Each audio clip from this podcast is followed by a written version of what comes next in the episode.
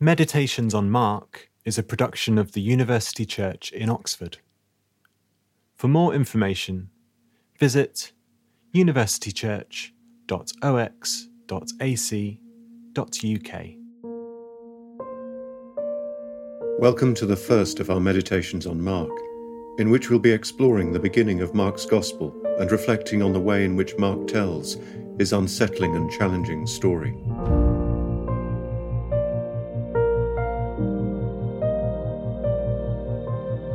Meditations on Mark, the first podcast, the beginning of the Gospel.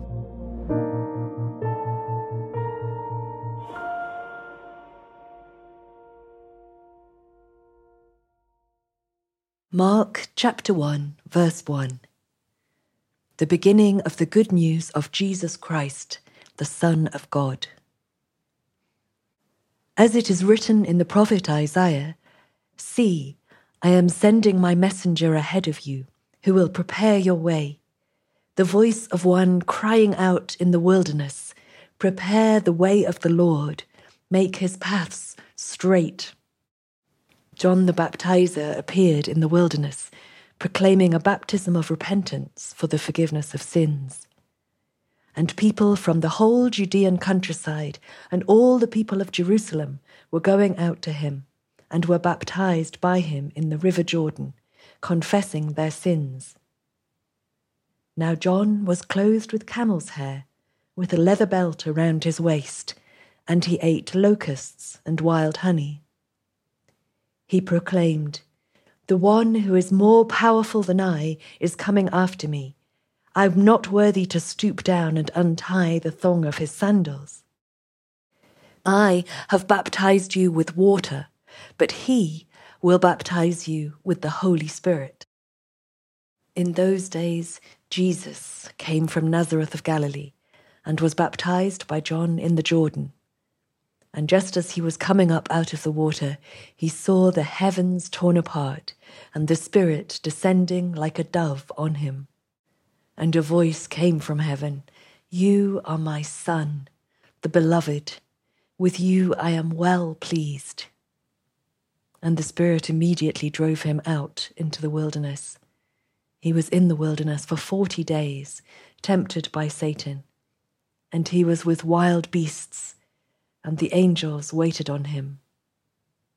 Now, after John was arrested, Jesus came to Galilee, proclaiming the good news of God, and saying, The time is fulfilled, and the kingdom of God has come near.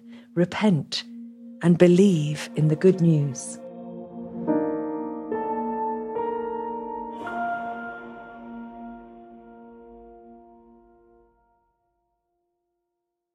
The beginning of the good news of Jesus Christ, the Son of God. The first verse of Mark's Gospel requires a bit of unpacking. Indeed, the 16 chapters which follow are in some ways an extended reflection and meditation on these few words of introduction. We expect the beginning of any narrative to disclose what it's about, even though we're offered little more than a chapter heading. People often look for a prologue at the beginning of each of the Gospels. John has that majestic prologue, In the beginning was the Word. Luke writes an elegant preface for his patron Theophilus. Matthew sets the scene by tracing the genealogy of Jesus from Abraham. But what about Mark? Is the prologue the first 12 verses or the first 15 verses? Where does the prologue end and the narrative begin? Or does this one verse serve to set the scene before we immerse ourselves in the fast and breathless pace of Mark's narrative? The beginning of the gospel of Jesus Christ, the Son of God. We use the phrase gospel or good news to translate the Greek term euangelion. And because we're familiar with the four canonical gospels or the way in which Paul uses the term gospel in his letters, it's tempting to think that Mark is simply referring to the document which follows. The beginning of the good news is a reference to this text, this Gospel of Mark. We imagine that the Gospel is a literary device. But we need to dig deeper than that. Early in the first century of the Common Era, when Augustus ruled over the Roman Empire, his subjects in the ancient city of Priene in Asia Minor celebrated his accession with these words, words which were preserved for posterity and inscribed in stone. Since the birthday of the god Augustus was the beginning of the good news for the world that came by reason of him. The inscription tails off into broken stone. But the important point to recognize is that the reign of Augustus is described as the beginning of the good news, the beginning of the gospel.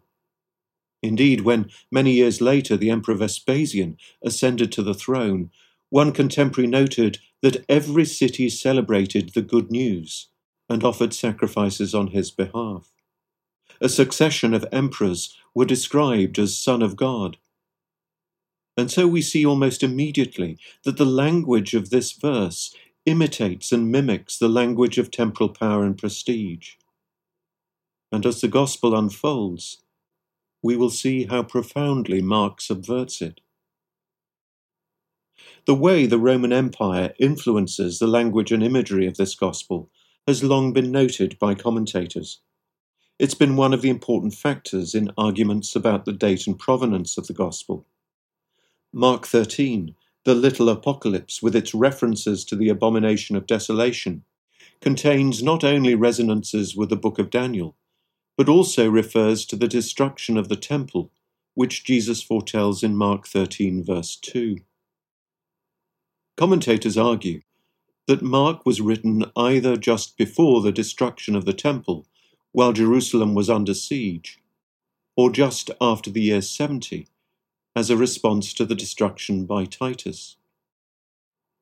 Commentators speculate about where the Gospel was written. There's some external evidence to associate the Gospel with Peter and Rome. A previous generation of scholars argued that the Latinisms in the Gospel, with key loanwords from Latin, words like denarius, would associate the Gospel with Rome, while the Aramaisms key Aramaic phrases point to a Syrian provenance. Of course, more recent developments in post-colonial theory help us here. The use of loanwords points to a form of linguistic hybridity. Words get adopted by colonial powers as well as colonial subjects. Think of curry in English. So Latinisms and Aramaisms don't really tell us much about the exact place where the words are being used. Nevertheless, the use of these Latinisms and Aramaisms speaks of the impact of colonialism. All we can say with any certainty is that the Gospel was written somewhere in the Roman Empire, and that context is important for understanding what follows. From the beginning of his Gospel, Mark is telling us that the gospel subverts the established order of the world and turns it upside down. In the technical language of postcolonial theory, Mark's gospel is littered with the language of colonial mimicry.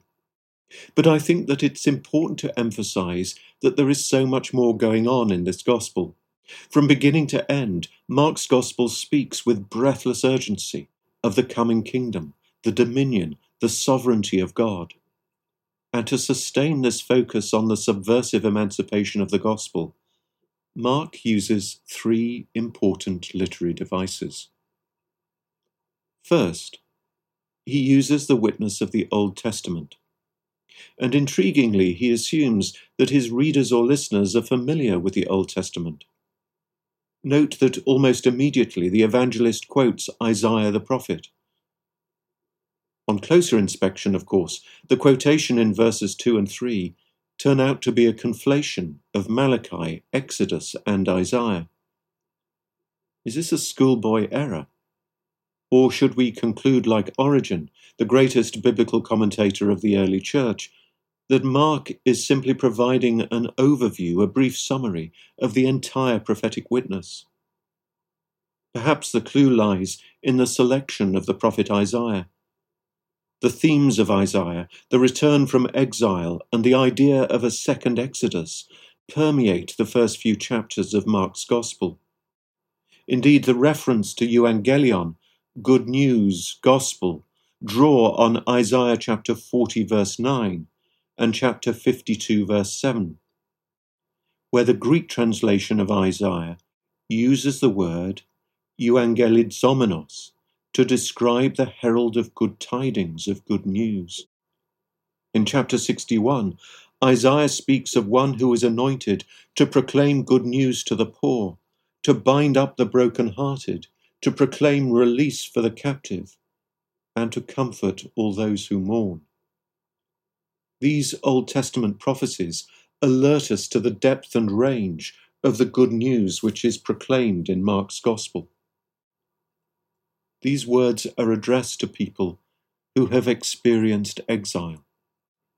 Indeed, people who may find themselves yet again at the far end of exile, dispossessed, alienated, abused, in need of rescue, listening with longing, sometimes straining to listen to the first far drums of the promise of salvation. And note that Mark's narrative begins in the wilderness. The wilderness was the setting for Israel's journey, that journey from slavery to the promised land. The wilderness was not simply a place on the margins, it was also a place of renewal and restoration. The River Jordan was the threshold for a new beginning, a second Exodus. And it's no accident that the Jewish historian Josephus, writing in the first century, offers one account after another of various renewal movements, prophetic figures who appear in the wilderness calling Israel back to its founding charter, calling for repentance, proclaiming the promise of restoration and renewal. So when John the Baptist proclaims a baptism of repentance for the forgiveness of sins at the river Jordan, we should not forget the density of the biblical allusions and references which we find in the first few verses of Mark's Gospel. Secondly, Mark deploys a secrecy motif. This is an aspect of Mark's writing which has often been misunderstood. Note that the identity of Jesus is disclosed to the reader or the listener from the very beginning. The beginning of the good news of Jesus Christ, the Son of God. But as the story develops, there is some confusion about the identity of Jesus. At times, the identity of Jesus appears to be hidden from his disciples, the authorities, even members of his own family. Scholars have speculated about a messianic secret, and while some of these theories may have been overstated, the effect of the secrecy motif is to create an understanding of the Messiah or Christ which is profoundly unsettling. This promised Messiah will confound our expectations. Thirdly, Mark's theological imagination is shaped by the language and imagery of eschatology and apocalyptic. It's in this context that we need to think about the proclamation of the kingdom of God. Of course, apocalyptic imagery comes into particular focus in Mark 13, often described as the little apocalypse. Recent scholarship of apocalyptic, particularly drawing on writings like the Book of Daniel and intertestamental literature, has tended to focus on the way in which these writings frequently subvert dominant cultural and political assumptions. Apocalyptic language may sound to us like a counsel of despair it may hint at catastrophe and destruction. Indeed, biblical scholars tell us that apocalyptic literature arose in situations of oppression, its language and imagery often adopting the symbols of power and domination in the ancient world in order to subvert them. In the words of one recent scholar, apocalyptic reveals or discloses a hidden transcript. These narratives exploit a tension between what is hidden and revealed. And that is something which will come again into focus as we explore this gospel. The word apocalypse means unveiling or revelation. Apocalyptic may present us with vivid imagery depicting upheavals and calamities on a cosmic scale, but its purpose is always to alert us to the real and to the not so real. On one level, it serves to tell us quite simply that the emperor has no clothes. But on another level, apocalyptic serves to disturb and provoke us, to stir us up. Maybe some of the time we only see what we want to see, but there are also times when we allow a little truth in. Often, when the penny drops, it's painful. Occasionally, it is sweet. When Jesus proclaims with breathless urgency that the time is fulfilled, the kingdom of God is at hand, note that there is a tension between possibility and fulfillment in the now and the not yet of the kingdom. We are invited again and again to repent, to see beyond the myths we live by, with all those half truths masking suffering and injustice, to see the truth of ourselves and the reality of the world we live in with ever greater clarity. We are invited to discover in that kairos, in that time of fulfillment, in that poised moment of grace, the courage to hope and to believe the gospel.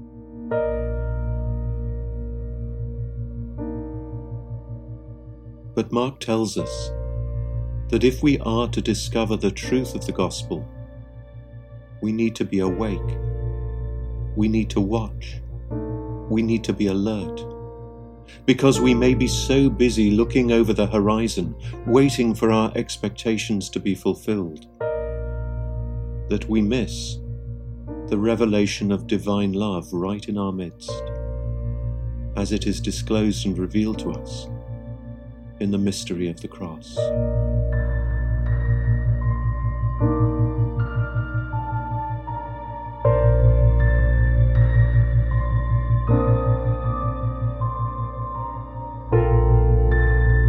Thanks for listening.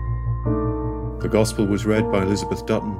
The meditation was offered by me, Will Lamb. Music and sound design by Nicholas Alexander.